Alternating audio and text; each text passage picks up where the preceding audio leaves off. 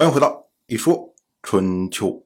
鲁国第二十任国君鲁黑公进入在位执政第八年，本年的秋天七月，王室天王姬仪派出王室大夫少桓公到鲁国来为鲁黑公赐命。我们之前讲过，最早的时候啊，诸侯新继位的时候，都应该由王室派出使者来赐命。一般情况下呢，就是诸侯拿出世守的命规交给这位使者，然后呢举办一个仪式，然后使者在仪式上将这个命规还给这个新任的诸侯。那么呢，代表的是王室承认你继承这个国家的国君的位置。但是呢，因为王室权威下降，所以像敕命这种事情啊，不是经常会发生。一般情况下呢，都是王室。作为友好的表示，就是哎，我给你一点荣耀，给你一个证明，好像说王室我是支持你的，表示我跟你的关系很好，所以有什么好处，你给我王室分一下。一般情况是这么个意思。那么我们说啊，鲁黑公到本年已经是继位的第八年，为什么姬仪突然又想起来给鲁黑公赐命呢？原因呢，是因为鲁黑公啊。他在继位的时候年纪比较小，估计到本年是鲁黑公成人的时候，所以姬一看，哎，我要表示一下，我们王室跟鲁国很铁啊，所以呢，我派人在你成年的时候给你赐命，表示我王室支持你。哎，这是一个示好的举动。值得一提的呢是春秋这一次。称天王为天子。我们从最开始讲春秋的时候，我们讲天王的时候，就称他为天王。很多朋友啊，就觉得听着怎么这么不舒服、不顺呢？因为一提到天王，我们会想到什么呀？想到是太平天国天王洪秀全。洪秀全算什么？一个地方上的一个小头领而已，怎么能成为？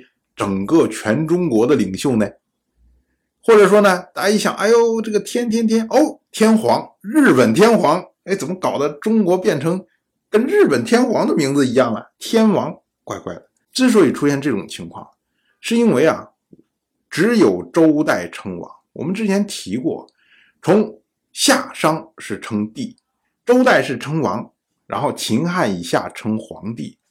尤其是秦汉以下称了皇帝之后啊，这个王就变成低一级的，所以呢叫天王总觉得很奇怪。但是以春秋的记录来说，春秋称天王为天子只有这么一次，其他的时候呢都是以天王来称呼的。所以我们讲的时候呢，遵从于春秋的习惯，称为天王。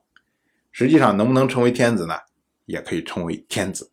也可以称为王，当然这些呢都是题外话。同样是本年的秋天，晋国的国君晋如派出晋国大夫屈臣前往吴国。当时呢，屈臣向举国借道。我们说啊，屈臣目前是负责驱动吴国来撤走楚国的重要任务，所以呢，经常会往返于吴国和晋国之间。那么。你要通过其他的国家，必然就要借道。这次呢，屈臣向举国借道，就见到了举国的国君举珠。举珠呢，也被称为瞿丘公。我们之前讲过，举国这个国家，因为它是蛮夷，它没有谥号，所以一般是以地名为号。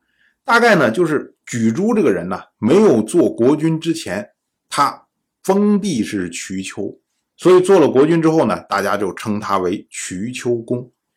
那么，屈臣和举珠两个人站在举国国都护城河边上，在那聊天啊。屈臣就一看呢，哎，这个举国的城墙看得破破烂烂的。于是呢，他就跟举珠说：“啊，他说啊，您这城墙啊，已经破烂不堪了。言下之意就是您该修一修了。可是呢，这个举珠啊，不当回事儿。举珠就说啊，敝国敝陋。”又在蛮夷，谁会觊觎我呢？所以修不修一样的。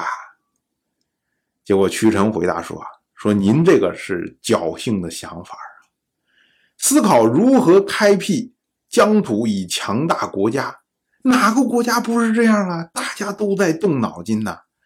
正是因为这样，才会有那么多的大国，那么多灭亡的国家。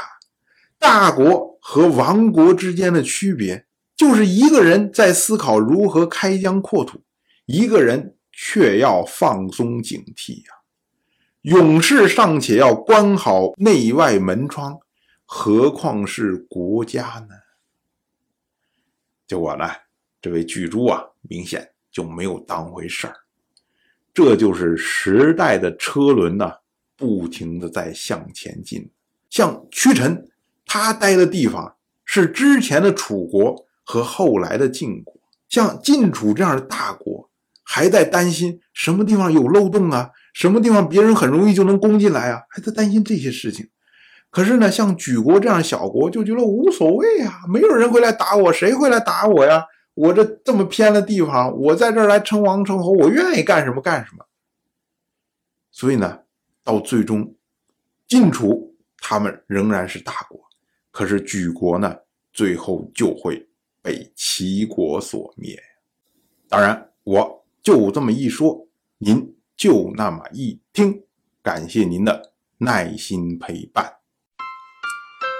如果您对《一说春秋》这个节目感兴趣的话，请在微信中搜索公众号“一说春秋”，关注我。